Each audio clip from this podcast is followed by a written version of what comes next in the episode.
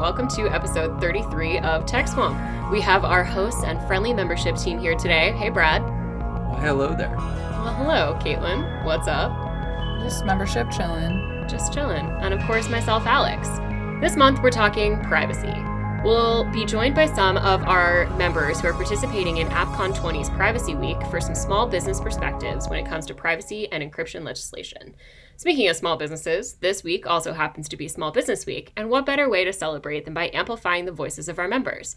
But before we get into that, we're going to hit tech history and run through some DC headlines. September 22nd, 1986, 34 years ago this month, computer code became protected by copyright. The U.S. District Court for the Northern District of California ruled that computer code is protected under copyright law. The ruling stems from the case NEC Corp versus Intel Corp, which was basically a battle over who had the right to produce x86 processors. The ruling, while finding that Intel had copyright protection for the code in their processors, also found that reverse engineering code was also legal and therefore NEC did not violate Intel's copyright in producing their own x86 processors. This ruling that code could be copyrighted changed the landscape for software and computer development. And that's all for tech history.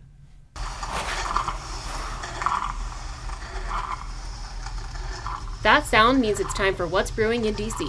Caitlin and Brad, what are the top tech headlines? Well, TikTok is making headlines again, but this time there seems to be a kind of clearer path forward. So last Friday, the US Commerce Department announced a prohibition on transactions for TikTok and WeChat, citing security as the concern.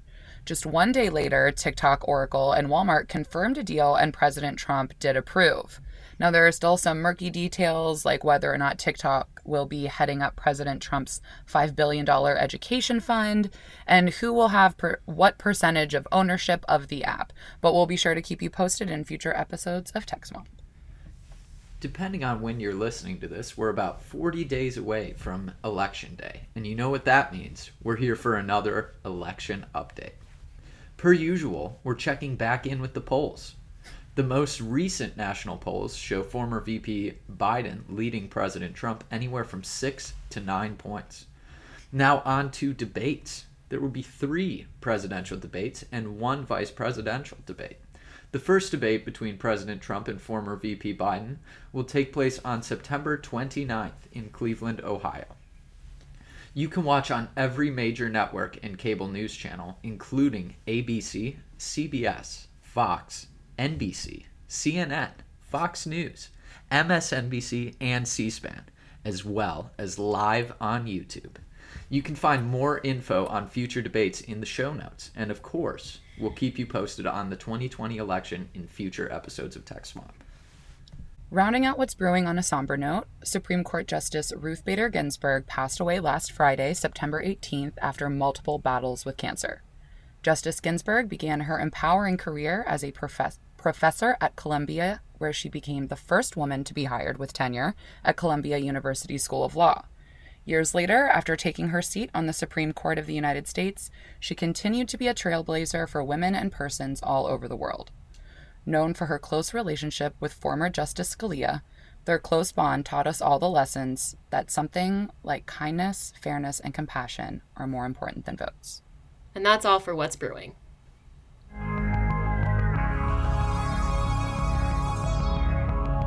As we mentioned earlier, we're chatting with some of the members who are taking part in AppCon 20's Privacy Week, where we're talking CCPA, COPPA, and a bunch of other privacy related acronyms.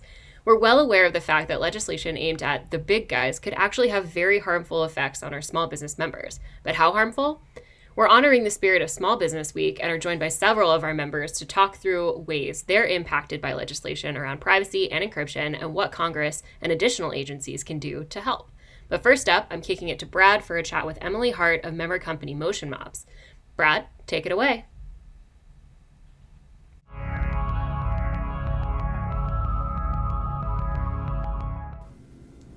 We're kicking off our first member story with Emily Hart of Motion Mobs.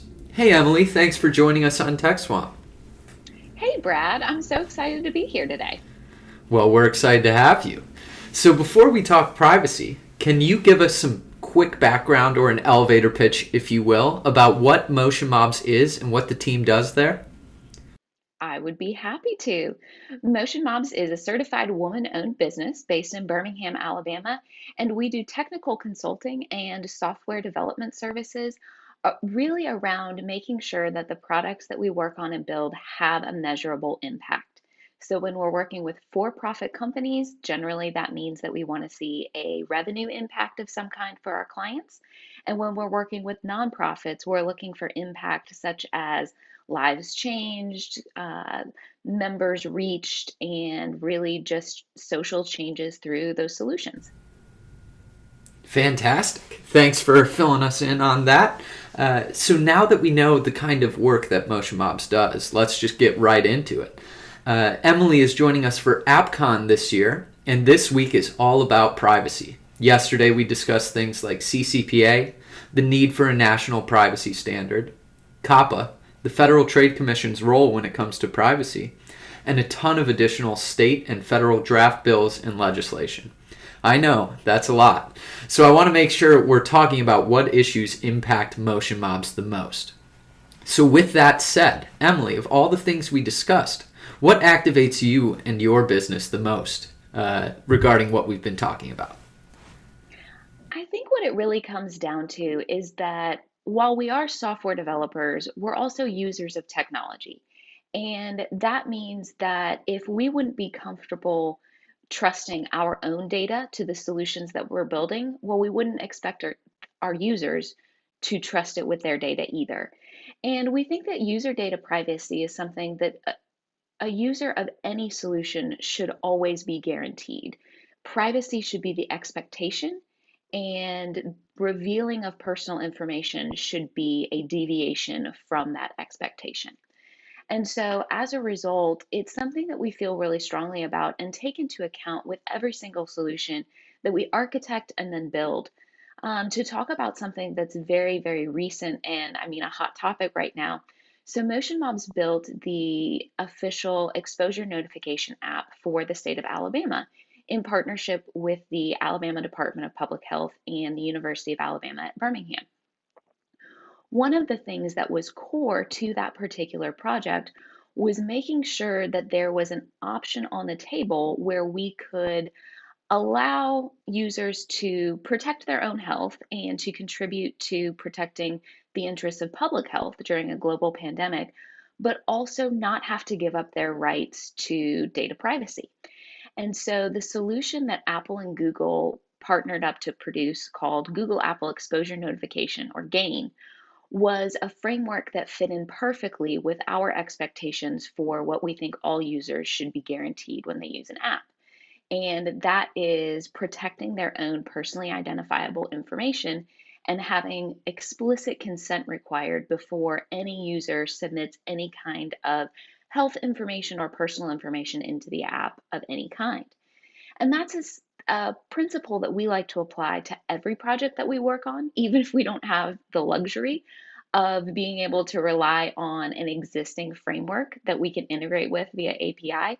Um, so, whether we're looking at a proprietary solution for some of our other clients, whether they're for profit or nonprofit, or if we're working on something as innovative and cutting, cutting edge really as this GAEN uh, technology.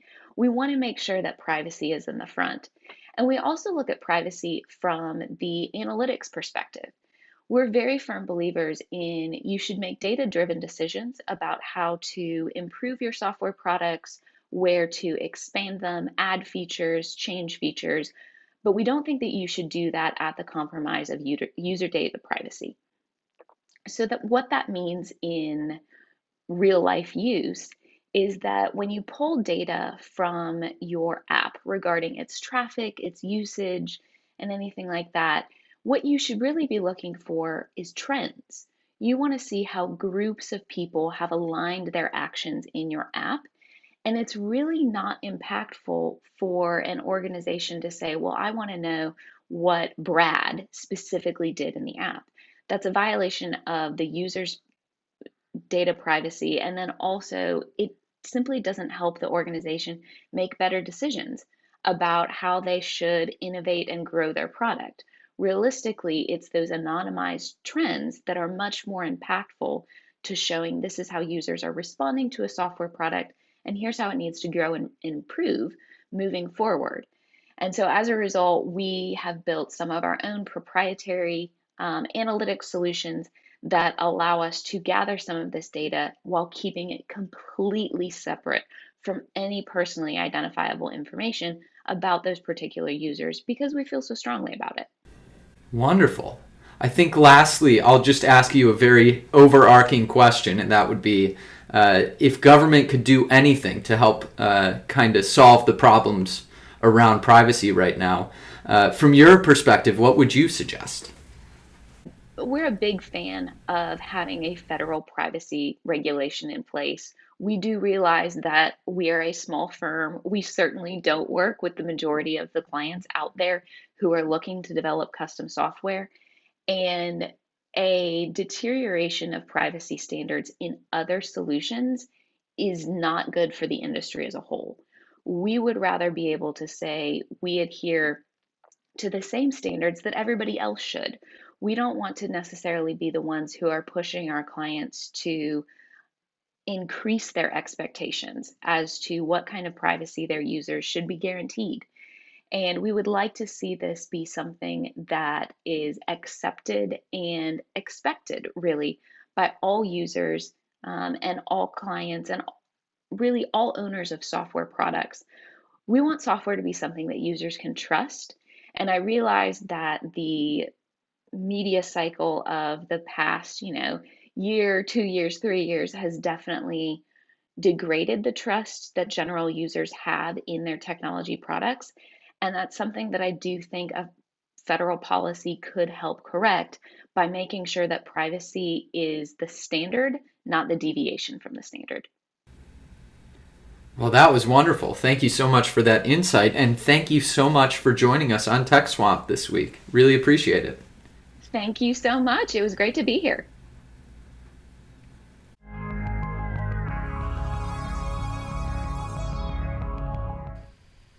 Next up, we have Chris Adams of Southern DNA.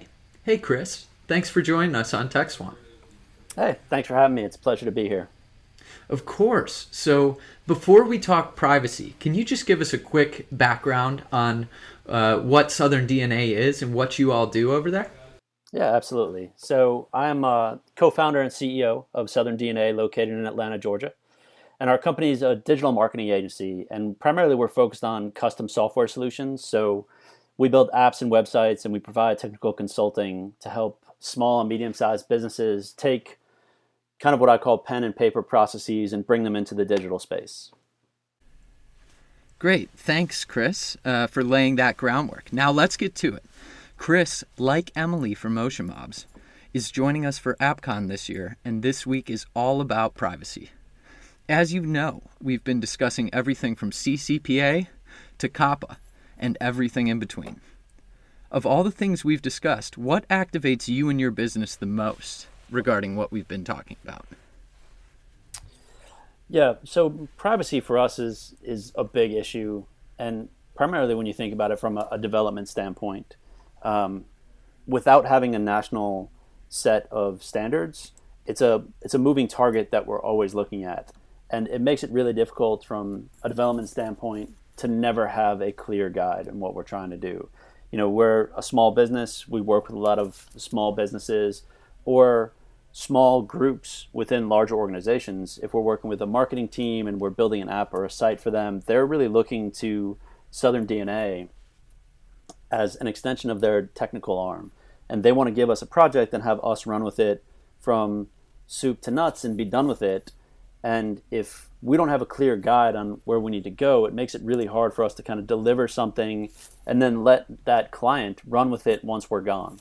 And for us, you know, being a small business is hard, software development is hard, getting new business is hard, and mm-hmm. anything that makes that more complex is really difficult for us in our space. And having a different set of rules to follow based on each state and the idea of that potentially happening is really damning for us and is really a big concern um, because I don't have a single place to look to get answers. I can't tell my client that yes, we're covered, and it puts me in a position where I can't necessarily answer questions or I don't feel confident in answering them because I don't want to put myself or my client, who might not be an IT client, in that position of saying, oh, yeah, we absolutely meet standards or we're absolutely covered as far as it comes to privacy and the data that we're collecting. And it makes it harder for me to kind of win business and it makes it harder for me as a small business to compete.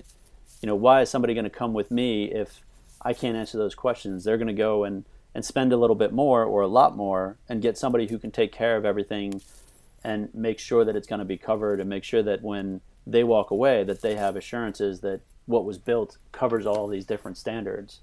And it sounds like when you talk about privacy, it can be construed as we're against it. And that's certainly not the case. I mean, everyone in, in development cares about privacy. You're concerned about your data, you're concerned about your customers' data, you're concerned, concerned about the user's data. I mean, I'm concerned about my kids' privacy and the data and things that they share. So it's not a matter of not wanting mm-hmm. to conform to the rules. It's a matter of give me a single set of rules to follow. Give me a North Star, and I will look to that to figure out where I need to go, as opposed to telling me memorize the entire sky. It's it's a lot harder if I don't have a single point of reference to follow. Yeah, and that's really interesting. I think that you bring to light how much your clients trust you when it comes to uh, these sorts of issues, and how um, some of the, the larger companies do have more resources to put forward uh, towards compliance and regulatory um, issues than uh, a small business like yourself. Um, I guess another broad question I could ask you is Do you think there's any credence to um, the idea that we should be very careful with widespread privacy legislation just because there may be unintended consequences as it relates to small businesses being affected?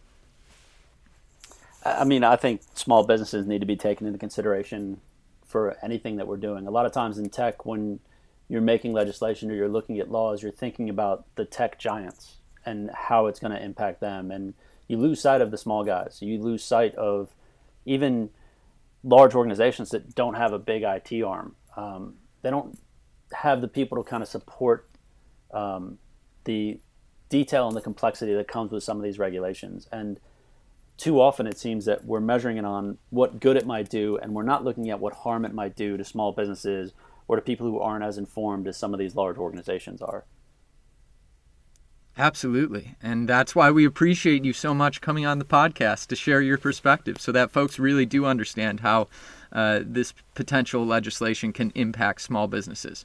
Um, and I know you've kind of touched on this throughout uh, your discussion, but just to sum it all up, you know, I, I think it's important to just kind of ask what can the government do to help alleviate some of these stresses and strains that small businesses are facing? As it relates to privacy, and my primary my primary ask would be is that making sure that you support a national standard for privacy guidelines, and that we don't have individual states taking this on on their own, which then requires small businesses to learn individual states' guidelines. Support a national standard, have that be our guide, have that be what we look to, and me as a technologist and as uh, a small business owner, I'll follow those rules. Just make it easy for me to follow.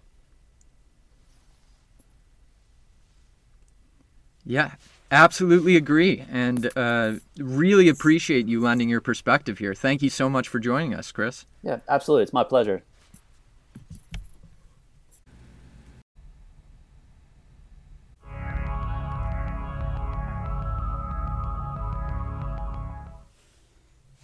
Now we're talking with one of our newer members, James Corbett of member company Project Refit. Hey, James, welcome to your first cameo on Tech Swamp, and thank you for joining us. Um, I'm really happy to be here. Wonderful, of course. We're happy to have you. So, before we jump right into the conversation about privacy, can you just give us a nice, quick background on what Project Refit does and what, what your team is like over there? For sure. Uh, so the team is made up of serial entrepreneurs, uh, social serial entrepreneurs, and um, uh, Army veterans. Uh, one is a sergeant in the Army. The other is was a team leader and um, has 150 combat missions under his belt. Uh, blown up twice, Afghanistan, and uh, kind of sparked what we want to build is the what we see as the future of community building for first responders and veterans, which is a hybrid connecting technology and in-person support. Fantastic. And and how how do you go about doing that? What are some of the solutions that you provide? Beautiful. So our mission is to combat isolation, and we're doing that by launching. Uh, we just launched in August what's called Project Refit Blue Skies. Uh, we took the process of to, to, kind of sum it up quickly. Uh, we took the process of phone calls, like calling your buddy, call, call, call, um, and it's very hard to even just say that then. Um, it's tiring. Uh, we mm-hmm. break it down to literally a one-tap solution. So um, you invite your friends into this platform that's built like a social media almost for uh, law enforcement and veterans and active duty military, National Guard, and reservists only um, and they can add fire team members. And when they hit that one button, that talk button, they'll get connected to their friends immediately. And if they don't pick up within like a minute, it'll get expanded out to the friends list. And if they don't pick up within a minute, it gets expanded out to the entire Blue Skies community, which could be hopefully in three years, one million users plus. Um, so that's that's what we built. It's kind of helping the friends groups and helping the community help itself.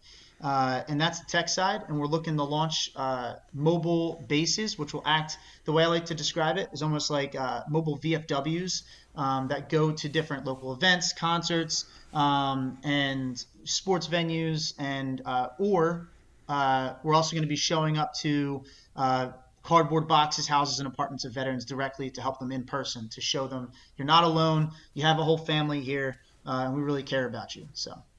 Well, that's fantastic and definitely sounds like something that that community could really benefit from. Uh, now, we can shift a little bit over to privacy. This is James' first AppCon, and it was really exciting as someone on the membership team to you know, see a new member gets so activated and engaged in this policy issue area during our briefing day at the beginning of the week. I know we covered a lot on briefing day, but I wanted to talk about encryption and backdoors as well as privacy writ large. I know you're passionate about this issue from the way you reacted in briefing day. Can you can you talk a little bit about how the issue of lawful access to data and privacy again writ large is so crucial for you and your business? For sure. So. Uh um, what I've recognized that sometimes to be uh, effective, uh, an effective friend and ally, is to also protect the person from him or herself, right? So I think that law enforcement, when it comes to privacy issues, sometimes because um, they're so focused on getting the perp, right? Getting the criminal, getting the bad guy. They will do anything to do it. Um, and sometimes that can leave open, uh, you know, pitfalls for the good guys are trying to do a good thing. But just like the One Ring in Lord of the Rings, like, oh, I'm going to wield this power and you know use it uh, for good. It's like, no, man, it can be used for bad as well. And sometimes it's actually going to protect that criminal and make them smarter to hide from you. So um, by keeping encryption where it is, maybe even protecting encryption laws even more, um, will not only help us because we our users really want us to uh, know or want us to protect their conversations because they want to know that they're having conversations between their friends that really matter. Um, because sometimes by making things easier to catch someone, eventually you're going to make it easier for that person to hide from you. Absolutely, that makes a lot of sense, um, and I think it all goes back to privacy in the end as well. As I can imagine, a lot of the uh, folks who utilize your services um, would really dislike their personal information being uh, extracted so to speak. So, so, I mean, as soon as there's a back door, there's obviously the opportunity for someone uh, who is not a good guy to utilize that back door. That uh, um, is that is that an accurate reading of your um, situation and your users? Uh, hundred percent, right? Because I want to make sure that our guys. Um, I, I I use this word sparingly, but it's a but it's a great word, um, or phrase I should say. It's I want them to know it's a safe space, right? And it's already hard enough for these guys to trust people because they've been so jaded by what they've seen. I want them to know that when they're coming into this application, that that they're talking to their friends on a real level, um, on what's actually happening to them and like what they're going through with other people that understand them. I want them to feel safe in opening up because again, I already see so much and have so much distrust with others. I want them to know that Project Refit is doing everything they possibly can to give them the chance to have these conversations privately and and, and also in a place where they know that it can be trusted with their conversation and their words. Absolutely, and that's why privacy is just so unbelievably important, and that's why Congress is continuing to work on their legislation to address some of the privacy issues. Um, first, thank you so much for uh, joining us today on Tech Swamp. Uh, it was great to have you, and we can't wait to uh, have you back and continue AppCon. Beautiful. Yeah, I love AppCon. You guys are killing it. Thank you. All right, see it.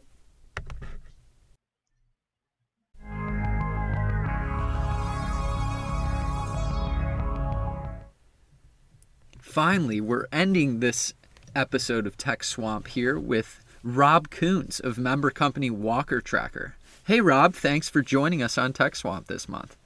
I'm glad to be with you, Brad. Great to hear from you. Well, we're glad to have you here with us. So, before we get into privacy, can you just give us some quick background on Walker Tracker, what it is, what the team does there, where you guys are located, all the whole shebang, if you will? Absolutely. Uh, Walker Tracker is a 14 year old startup uh, based out of Portland, Oregon.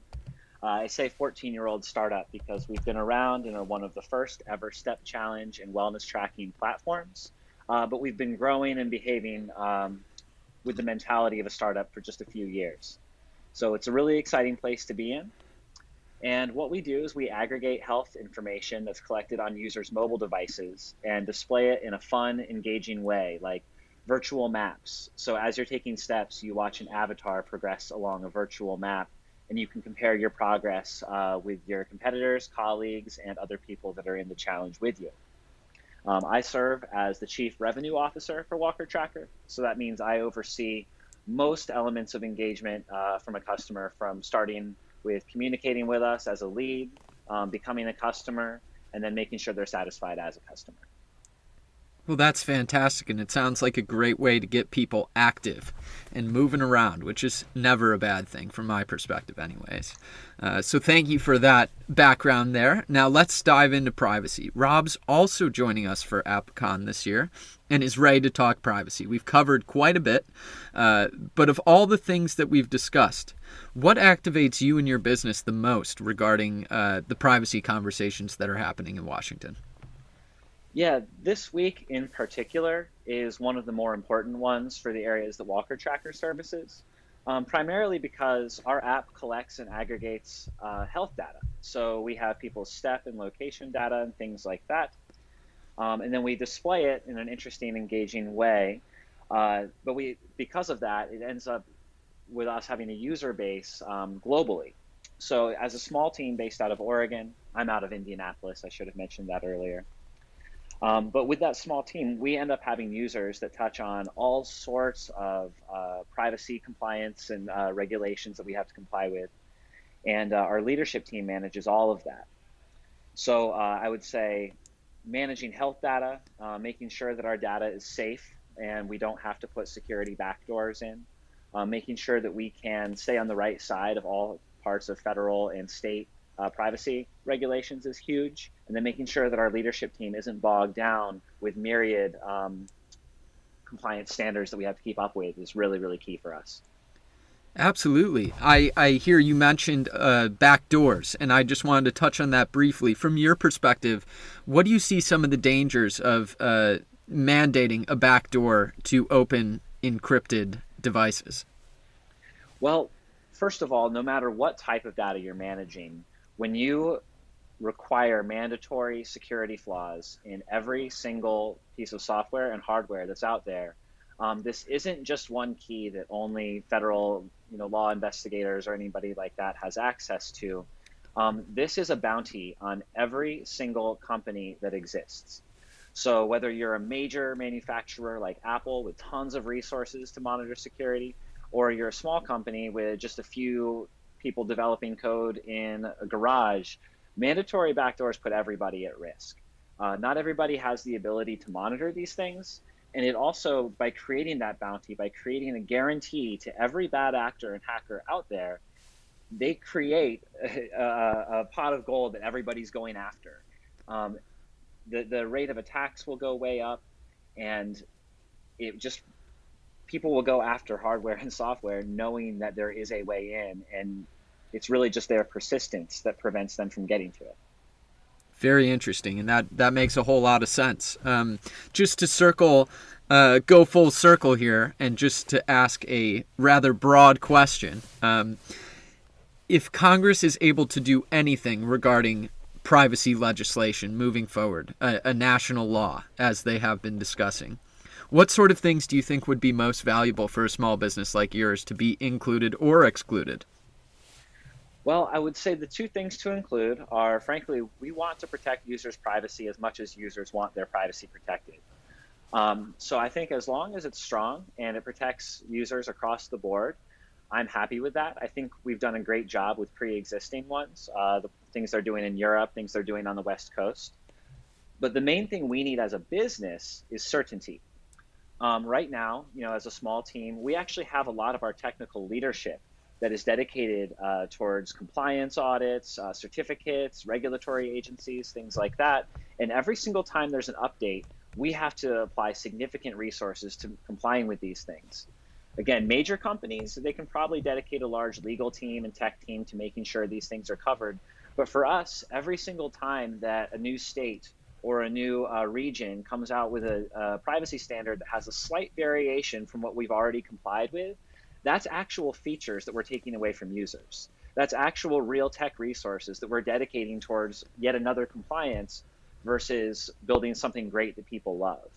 So the main thing we're looking for is making sure that we get certainty with some sort of federal um, standard that we can comply with and know that we are taken care of and safe um, in the United States or you know any other country that adopts our that adopts our same standard. So um, you know, for we want privacy and we want uh, uh, certainty with how we operate. Well, that's fantastic, and thank you so much for your insight, Rob. I think the listeners are really going to enjoy hearing from you.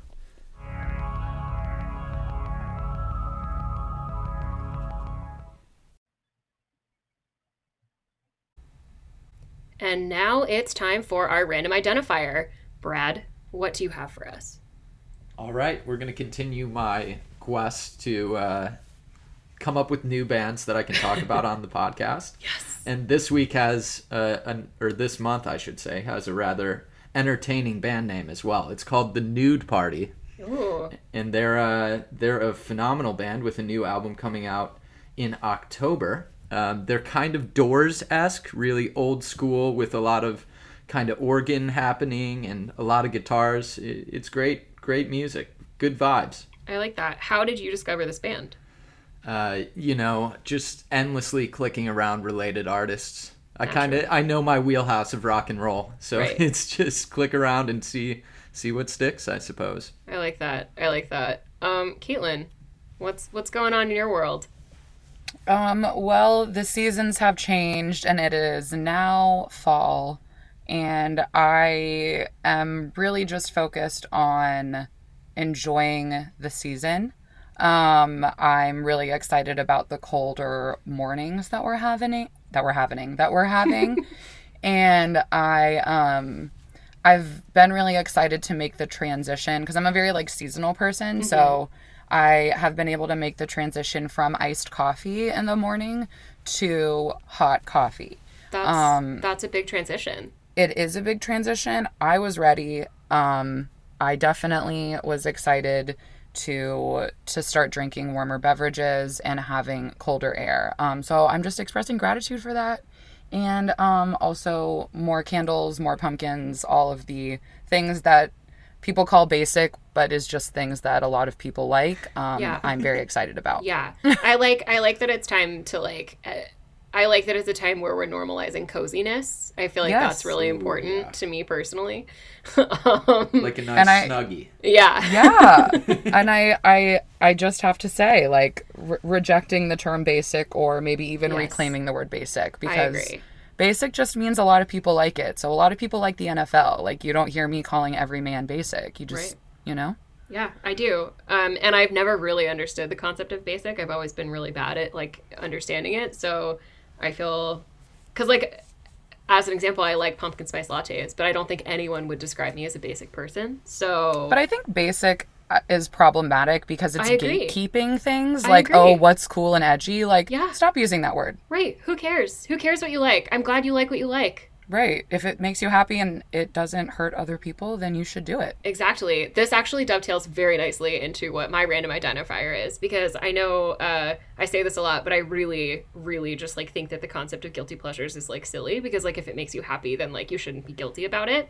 Right. Um, and so in that spirit, I'm going to talk about another show that I've been watching on Netflix. By been watching, I mean I literally watched it in one night. Um, even though it was a whole show, and it's not for my age range. Um, but I don't care because it's called Julie and the Phantoms, so spooky season.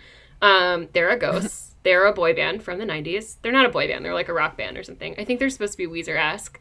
Anyway, um, yeah, and then they, anyway, I won't spoil the show, I guess, but it's really delightful. It was like something that I didn't anticipate was going to be like great, but I needed something sort of like cutesy to watch. Like that was the mindset I was in. And then it was so good. Like they there are songs, but it's not like people just like randomly break into song. It's like there's a reason that there's music, which is that they're a band and they're playing shows and there's music during those show- shows. That is cool. Yeah. That's- so it's not like High School Musical that's like we're walking in the cafeteria and jazz hands. Right. Um, although it is uh, like the show was created by Kenny Ortega, who is the guy who created High School Musical. Um, Wow. But it do- it's like, in my opinion, I like like it a lot more than. Well, I've never actually seen High School Musical, but what I've seen, I have and I do Musical- like it.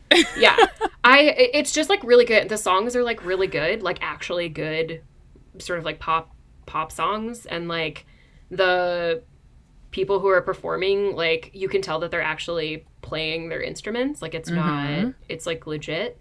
Um, and it's like really great. I enjoyed every moment of watching. I think it's likely I'm gonna watch it again. Like that's how much I enjoyed it.